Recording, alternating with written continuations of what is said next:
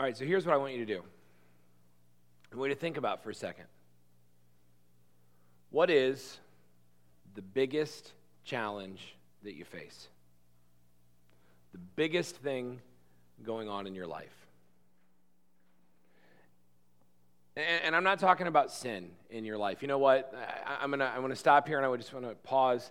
That we talked um, back, oh gosh, I want to say week three of this series, we talked about something uh, in the, the God is good, when we talked about the goodness of God. And, and the reason that we struggle with sin so much is because we have this fear of missing out on something awesome.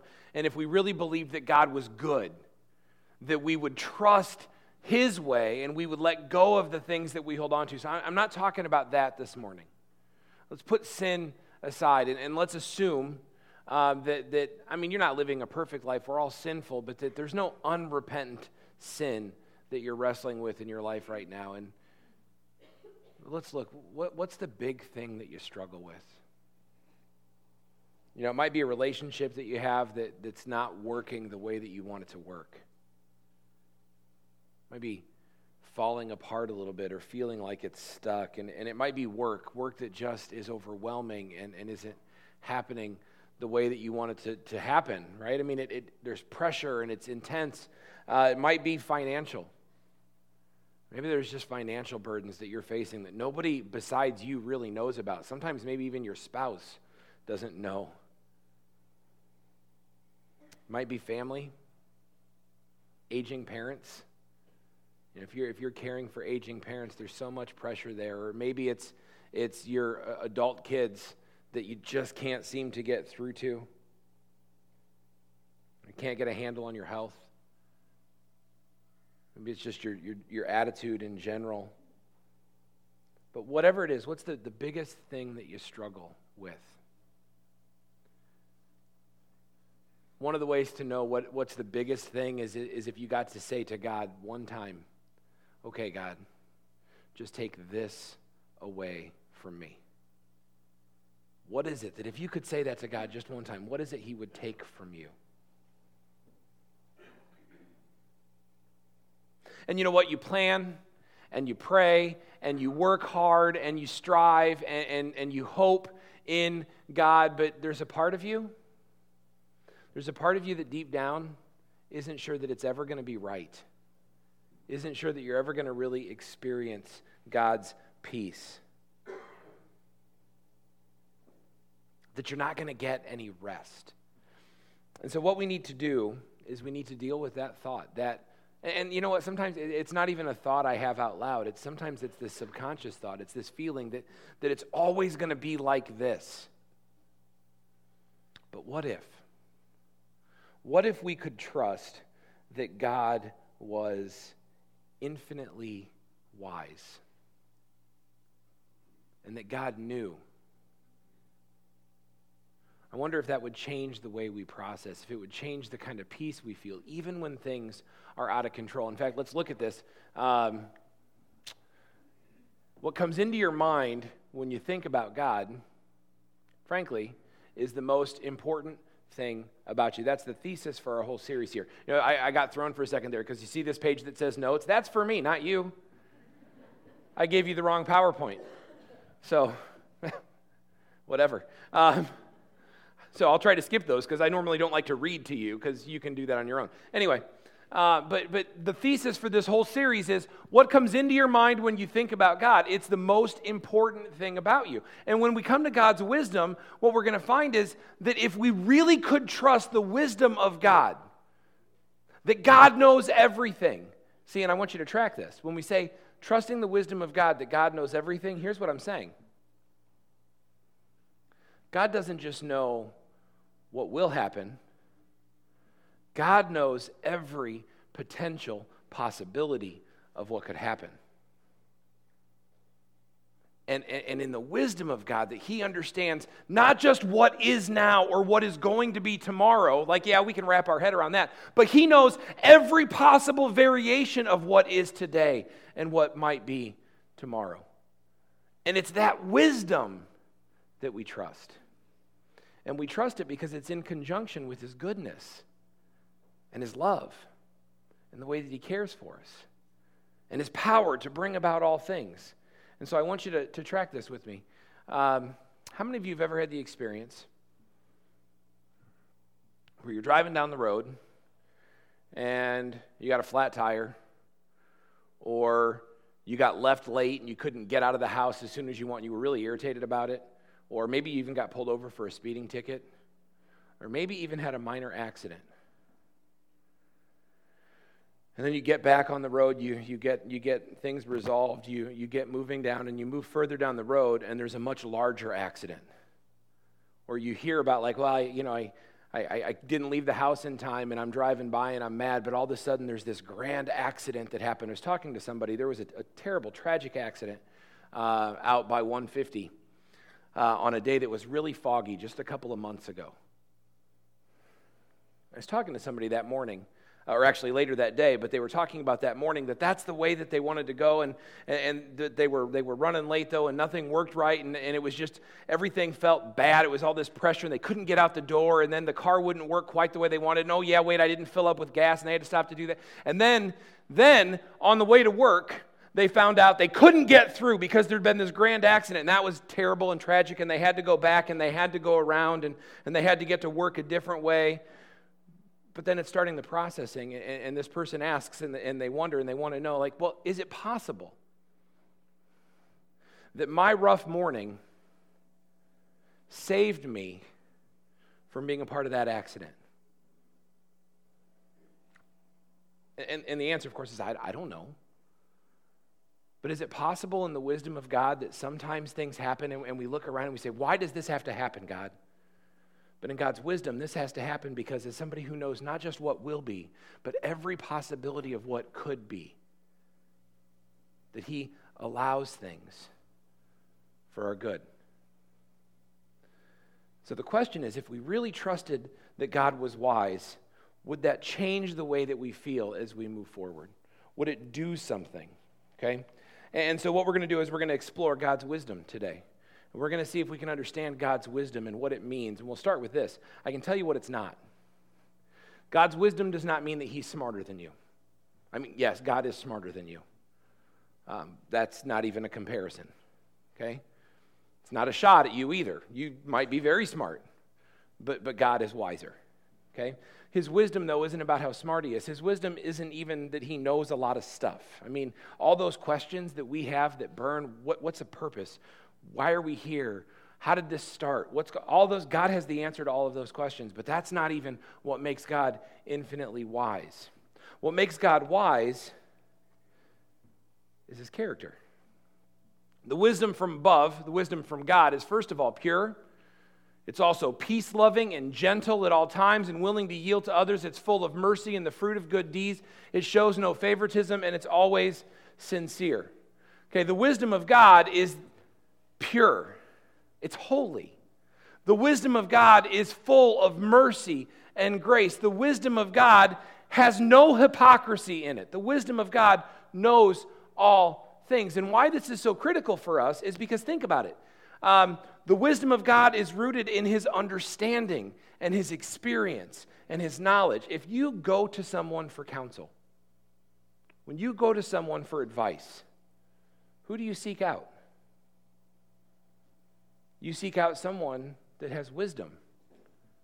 You seek out someone, and you know they have wisdom because they have knowledge and they have experience. You know what? You trust their judgment, you trust their recommendation. If you, if you want to talk to somebody about financial difficulties that you're in, you go to somebody who has knowledge, right? Who has, um, who has experience dealing well with financial things. You know who you're not going to talk to? This guy. You want to you want to talk to somebody, you want help figuring out how to how to raise your kids in an environment where man they go to school and they hear from their friends and, and they're in this culture where they're going to be told all kinds of things that are contrary to what you want them to believe and know about who they are, about who God is and what their purpose is. You're going to you're going to get wise counsel from people who have been there done that. You know who you're not going to sit down and talk to? Is somebody who never had children. They might have a lot of good things to say but that's not where i'm going for my counsel. You know what the, the goofiest job I ever had? I ran a, a day treatment program for elementary age kids into middle school just a little bit, kids that had severe uh, emotional behavioral disorders. This is one step out of residential treatment. I had that job, and, and then I, I took this job working in this day treatment program. And one of my jobs was every Wednesday night, I would run parent support group, where I would sit around a big table with maybe 15 to 20 parents of the kids that were in my program, and I would talk to them about how to parent their children. I was 24. I wasn't married, and I had no children. And I was confused as to why they thought that was weird. But here's the thing when you seek counsel, you seek counsel from people that are knowledgeable and have experience. And God has knowledge not just of what is going to be, but every potential possibility of what could be. This is the wisdom of God. And so, what that means is this. What that means is this, and, and this, is, this is why it's important for you to understand this.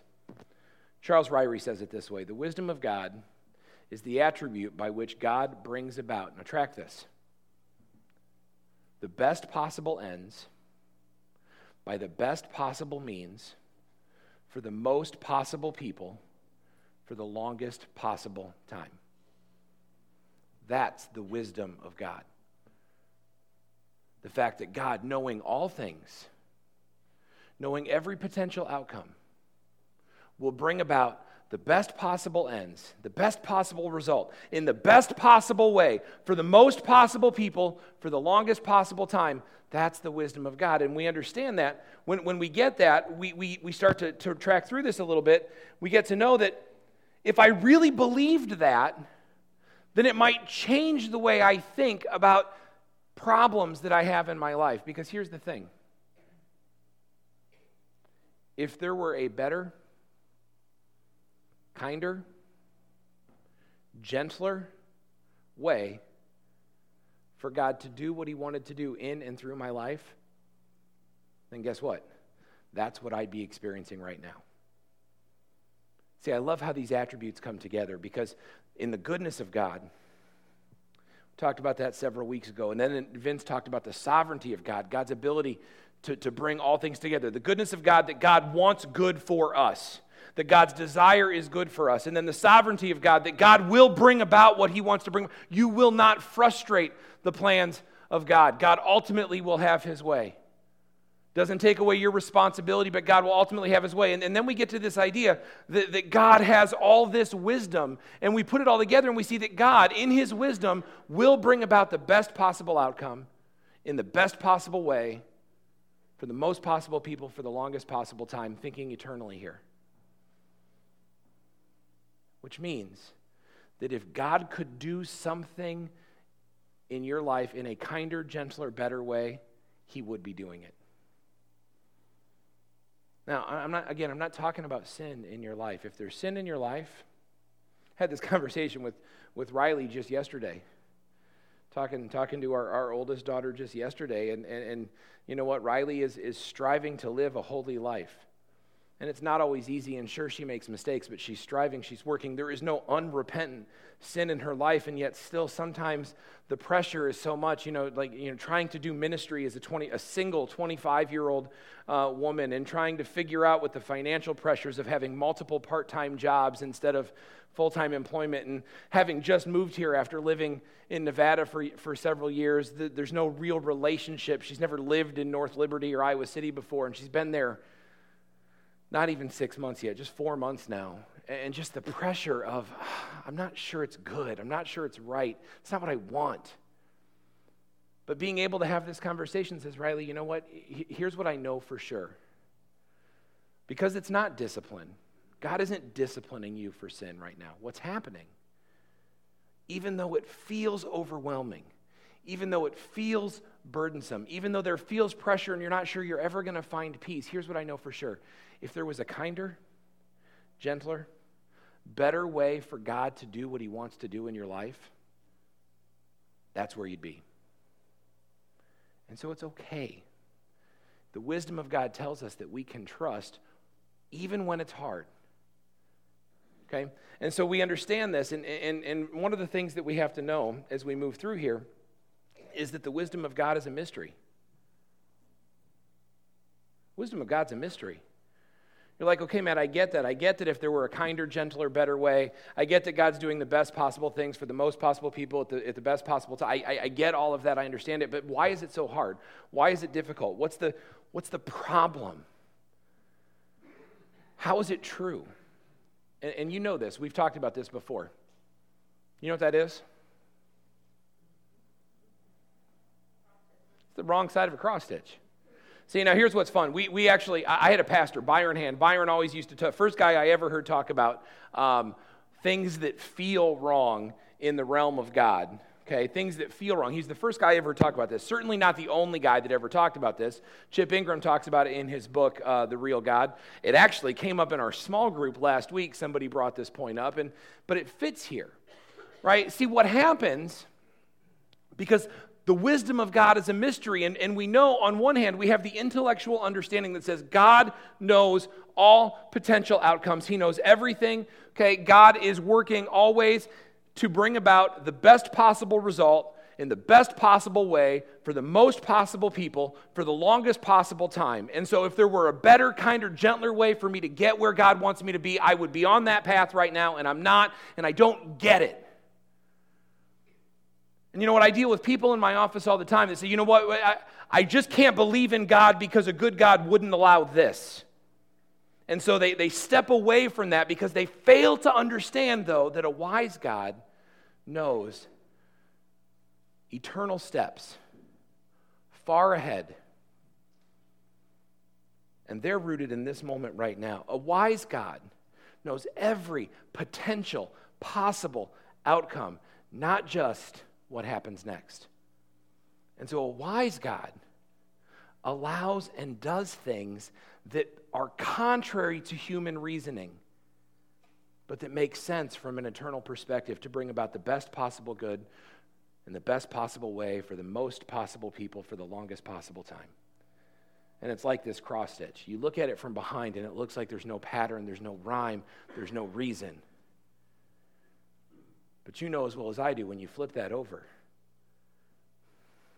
it makes something beautiful. I know what you're thinking.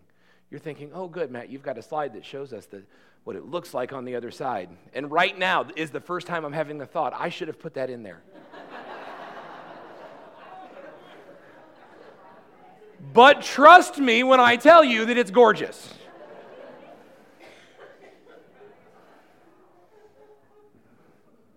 Sometimes you have one of those weeks with your PowerPoint. That's all I'm saying. Is what it is. Yeah, those, those of you that have a little OCD are going to have a hard time moving on.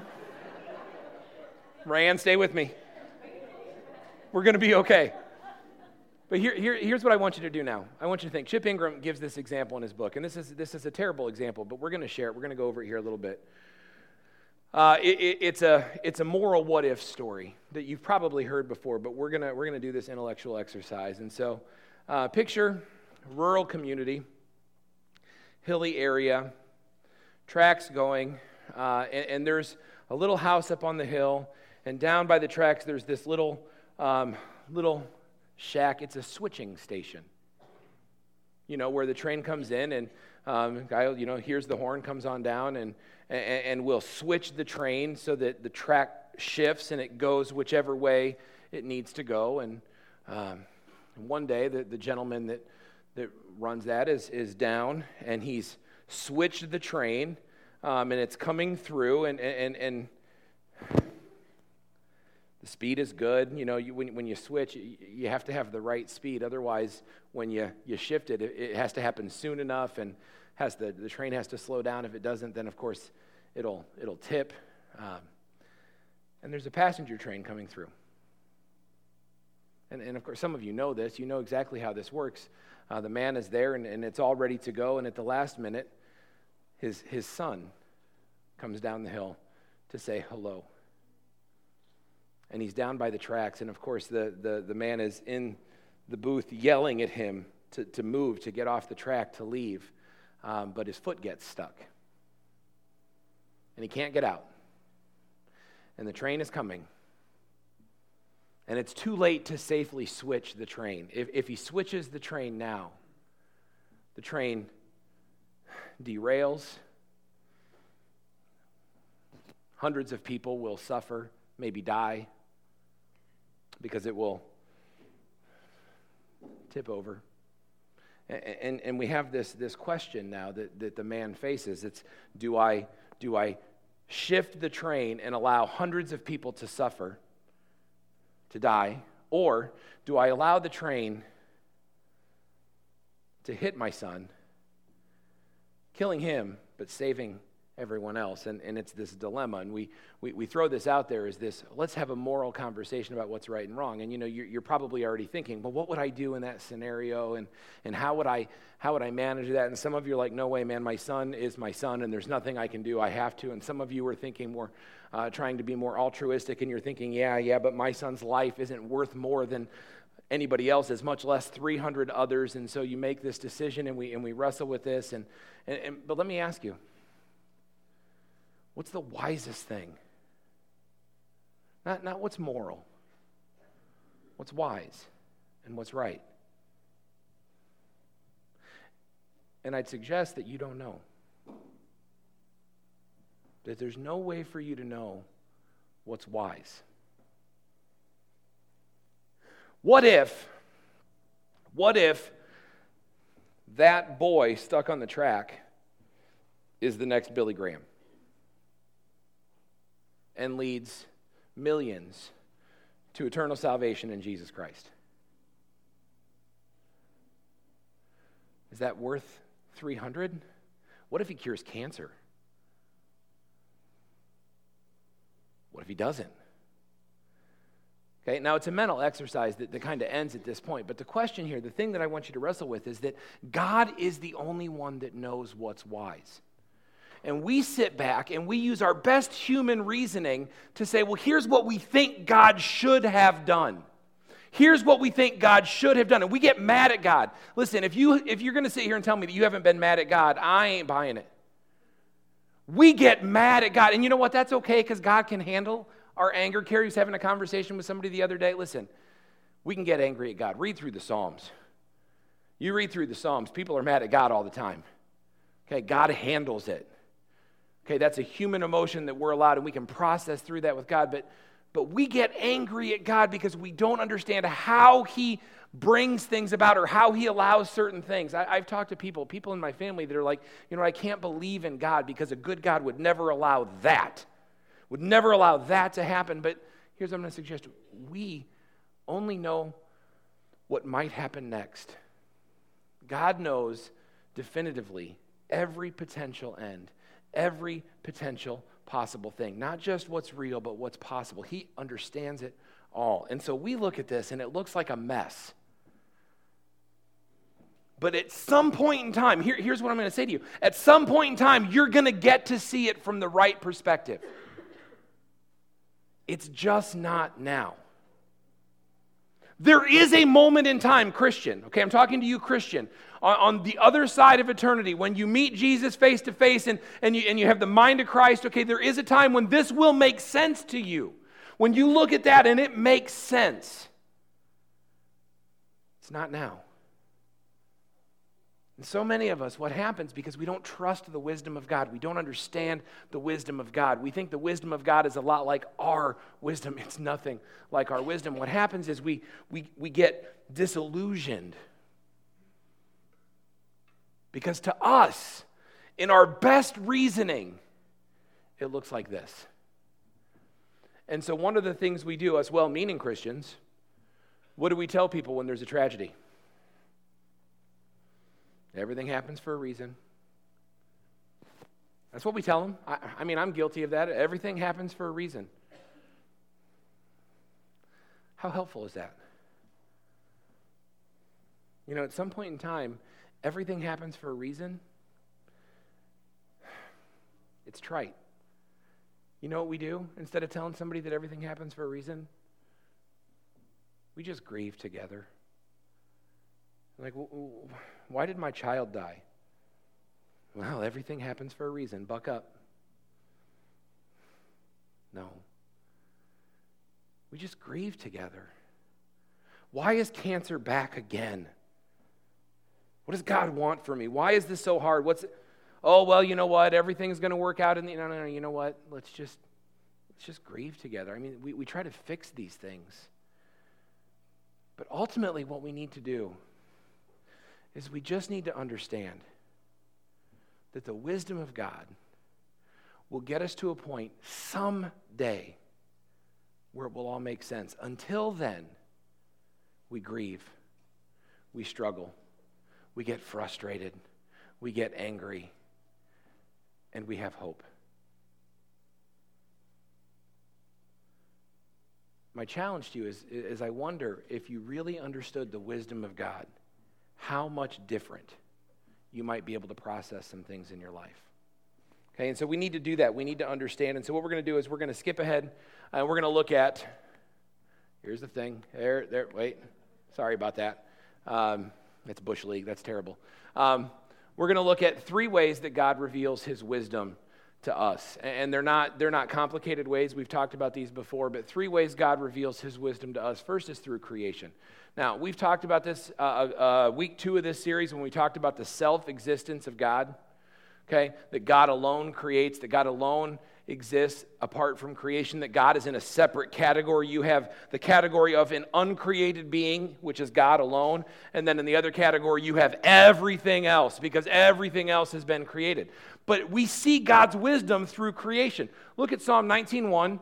Uh, the heavens proclaim the glory of God, the skies display his craftsmanship. It's just this brief statement to say that the wisdom of God is seen in the act of creation. Go ahead and jot down on your notes somewhere, the margin of your Bible, somewhere on your paper, Psalm 104.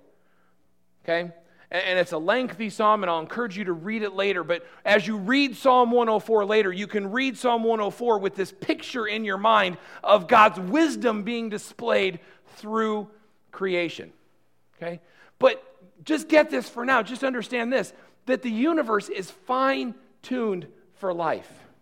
Things that don't just happen by accident. Track this.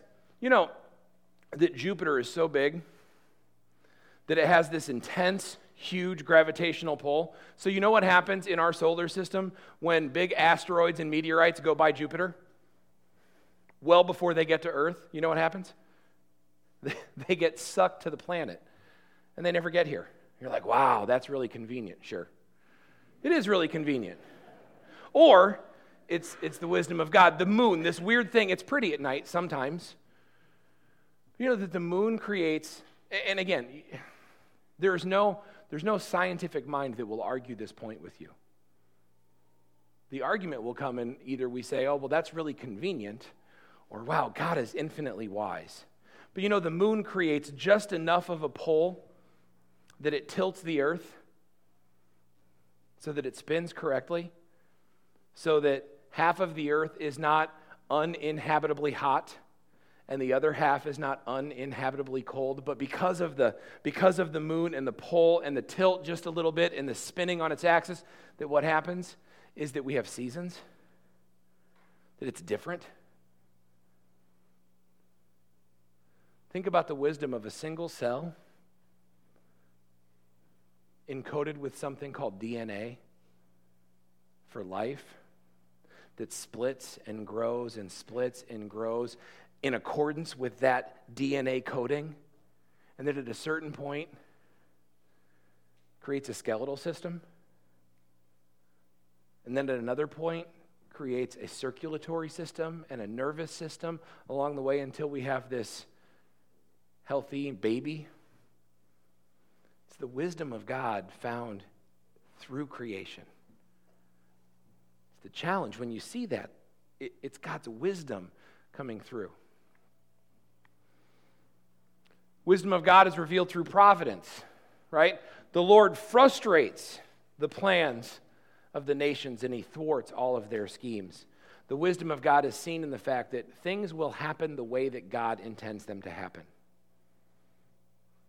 God's plan for the world God's plan for the nations are going to happen the way that He has intended them to happen. There was a point in time, we can see this so clearly with the nation of Israel. There's a point in time when God calls Abram. We know him as Abraham. God calls him and says, I'm going to create you to be this nation. And he, and he chooses them to be his creation. And he tells them all kinds of things are going to happen for them. And because they're God's chosen people, don't, don't be confused about this. Throughout the history of the world, the history of the Old Testament, okay, the history of the intertestamental period, the history of the New Testament, and then post that, just through the rest of history, we see that the rest of the world is bent on destroying Israel. It happens time and time again through history where people, nations, individuals rise up against Israel, against the Jews. Why? Well, because they're God's chosen people. In fact, just 80 years ago, 80 years ago, when the Jews were almost exterminated.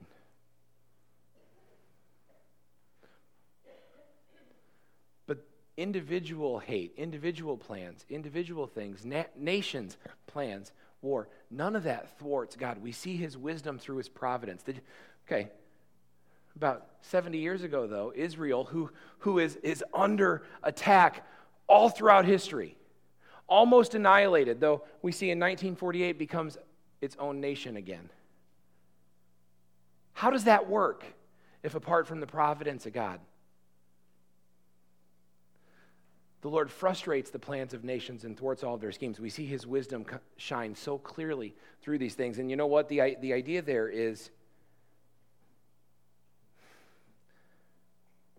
that nobody can thwart God's wisdom and his plan for you either. You got to lean in and trust. We keep going. The wisdom of God is revealed through redemption.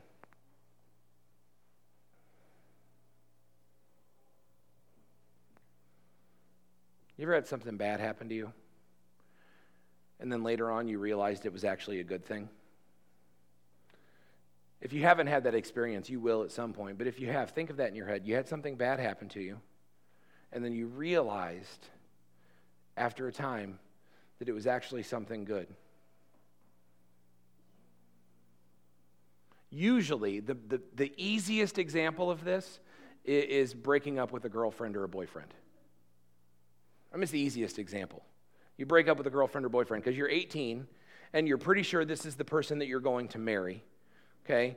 And then you break up with that person. Something happens and it feels awful and it feels bad. But then later on, you meet someone else and you get married and it's great and you can't possibly imagine your life with that person back there anymore. It just doesn't make sense.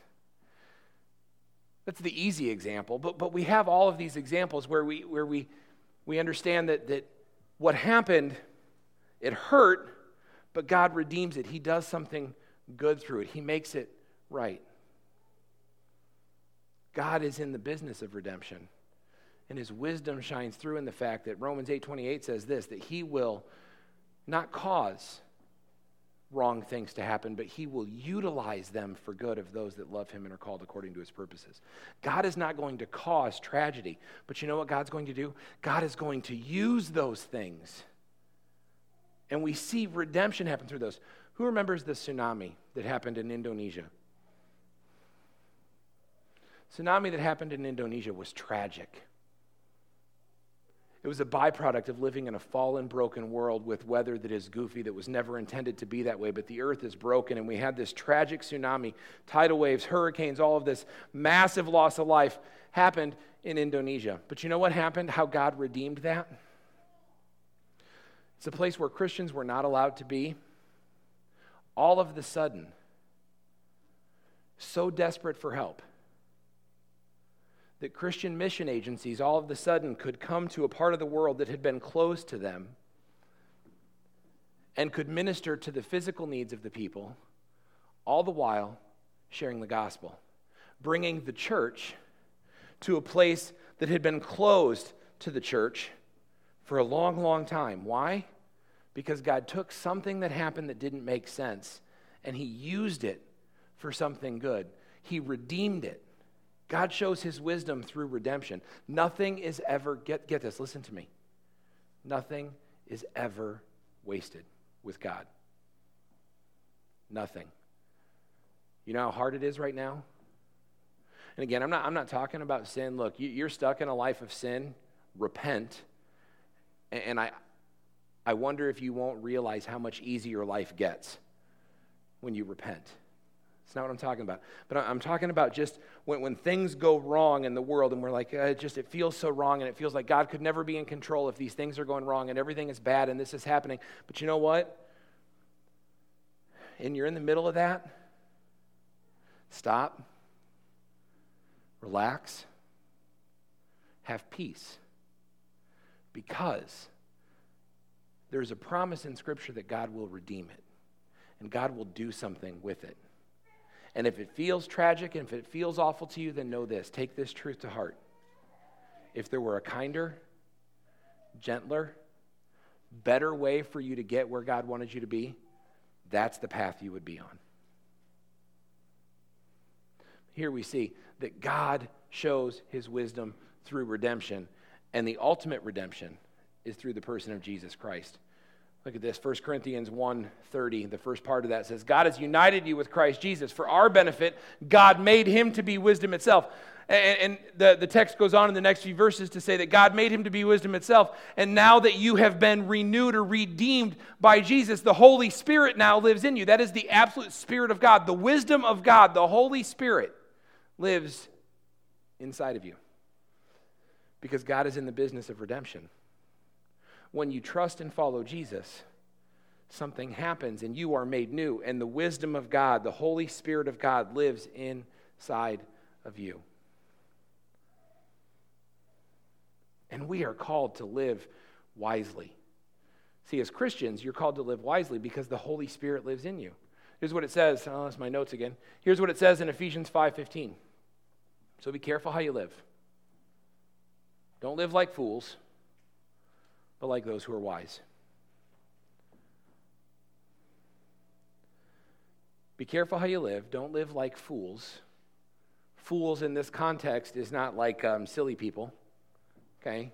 Fools in this context are people that shun the wisdom of God.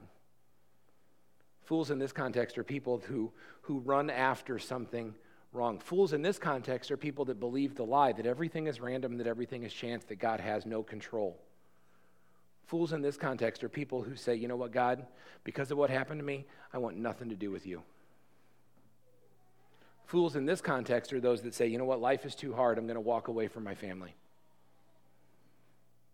It's too difficult. You know what, my marriage is too hard, I'm walking away from my marriage. Church is too complicated. I just I don't I don't want anything to do with it. Fools in this context are people that, that take what they see and they act on it without trusting the wisdom of God for their future. And Paul says, Be careful how you live. Don't live like a fool, but be wise. Live like those who are wise. You have the Holy Spirit of God living inside of you. Live like those that are wise. That's the admonishment. And when you live like someone that's wise, it changes everything. So, last thing here. Okay, we got three real quick things about how do you get that wisdom. Here's what I need you to know about this wisdom. How do you get it? It's a three step process, and you're never finished. It's a three step process that you never get done with. It's three things that happen in conjunction with it. It should, it should be like, like one, one, one, because they all happen together, right? This is what I need you to know. Here, here's how you grow. Here's how you, you gain wisdom. One is you fear the Lord. You fear the Lord. Proverbs 1 7 says this Fear of the Lord is the foundation of true knowledge, but fools despise wisdom and discipline. If you want to act foolish, then ignore what God says. If you want to be wise, then fear the Lord. And I say fear the Lord, and some of you hate that. Some of you are quick to correct me. No, no, no, no, that just means reverence and respect. Sure. Okay. Have reverence and respect for God. But you know what? Chip Ingram says it this way, and I think it's so true. It's like you're going to fear somebody. Everybody fears somebody. Everybody fears something. How about we fear the Lord? Fear the Lord means, you know what? I know better. I am afraid to contradict what he says. I'm afraid to step out on what God says because I know better. You want wisdom? Fear the Lord is the foundation of wisdom. Fear the Lord. Make a decision. See, this is why it's step one. This is why it happens first. Because if you want wisdom, then what you have to do is you have to make a decision that you are going to fear and follow the Lord. The reason you make that decision first is because what you find out in step two may not be what you thought it was. It may not be what you're excited about.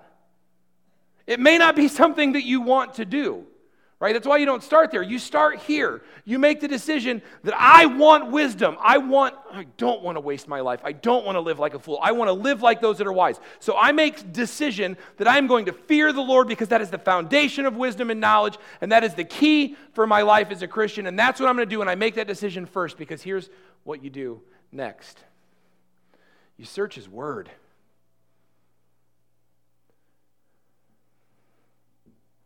That should say Second Timothy. Man. You ever have one of those weeks? I didn't know I had one, but apparently I did. I'll do better. You deserve better. I'm sorry about that. Okay? But that should be James, or I'm sorry, Second Timothy. Uh, not not uh, not James, but certainly not Proverbs. That should be Second Timothy. But here's what it says: All Scripture is inspired by God and is useful to teach us what is true and to make us realize what is wrong in our lives. It corrects us when we're wrong and it teaches us to do what is right. See, you want wisdom? First, I decide I will fear the Lord and I will follow the Lord. Then, I figure out what He wants me to do. Because when I search the Word, oftentimes it's going to tell you that you are wrong it's going to tell you that what you thought you knew was wrong. It's going to tell you that what you thought your heart desired was wrong. See, a lot of times what we do is we go to the word, we see what it says, and we say, Well, I like this part. This part is great. Oh, this thing about love is awesome. This thing about how I spend my money, that part's terrible, and I rip it out and I throw it away. This thing about sexuality, nope, don't want anything to do with that. This thing about forgiveness is pretty cool uh, this thing about forgiving other people, that kind of stinks. And so we, we kind of we wrap this up and, and we get this and, and we, we kind of decide that I'm going to follow the Lord as long as I like what it says. That's why I start with this idea. No, no, no, no, no, no. Fear of the Lord. That's the foundation. Then what happens when I go to the Word is I've already committed in my heart. I've already committed in my heart that I'm going to fear the Lord and I'm going to follow His ways. And when I get here, I have no choice. If I'm going to be true to this, if I'm going to be true to fearing the Lord, I have no choice as I work through this but to respond to it. You know what? Listen, you're young here. Okay, you're, you're, you're in your teens or, or, or your early 20s or something like that. Look at this. You commit to fearing the Lord, and then you search His Word, changes things. It changes things for all of us, but I'm specifically thinking about this. You know what this does? This changes the kind of mate you're looking for. Men, this changes the kind of girl you want. Ladies, this, this, this changes the kind of guy you're looking for. You know what, you know what else it changes? It, it changes when you read through this and you said, okay, I'm going to fear the Lord because that's the foundation of wisdom, and that's what I'm going to do. I'm going to fear the Lord and follow the Lord. And then I read this, you know what that does? Oh, man, that changes the way I look at my checkbook. I keep saying checkbook. Do people still have checkbooks? Changes the way I use my bank card. Changes what I do with my income. Changes the way I view giving. All of a sudden, giving isn't me being nice, giving is me being obedient because fear of the Lord is the foundation of understanding. And I read, that's what I'm supposed to do to be generous and cheerful uh, because it's not mine anyway. Okay, that's what I have to do.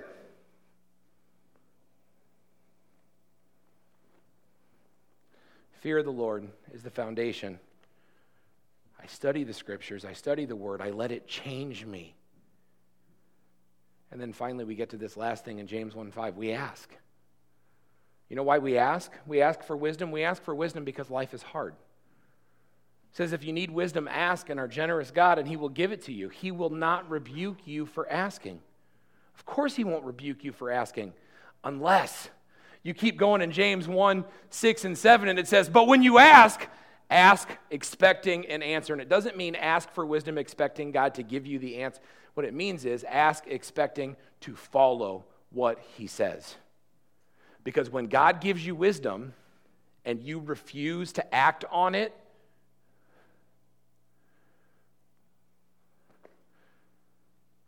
you're acting like a fool.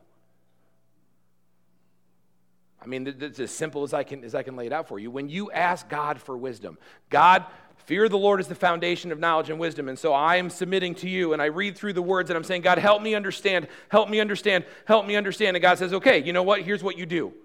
Do it now. Do it today. Don't wait. And I'm like, ooh.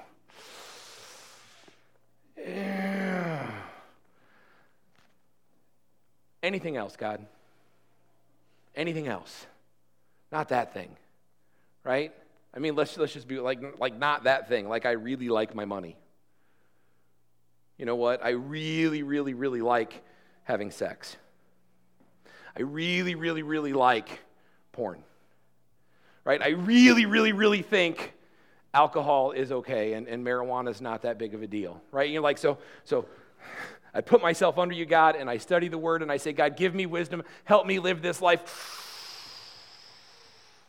but not that thing. It doesn't work. And it's a wrong understanding of the character of God. Ask the praise team to come up. Prepare to close the service, and, and here's the thing I'm going to remind you of. Here's the thing I'm going to remind you of. Okay? Here's the steps. Wherever you are in your life, ruthlessly cut out sin. Why is it necessary to ruthlessly cut out sin? It's necessary to ruthlessly cut out sin because once you have repented of your sinfulness and you are striving to live a life that pleases God. See, here's the thing you can't tell me that you're striving to live a life that pleases God if you're rooted in blatant sin.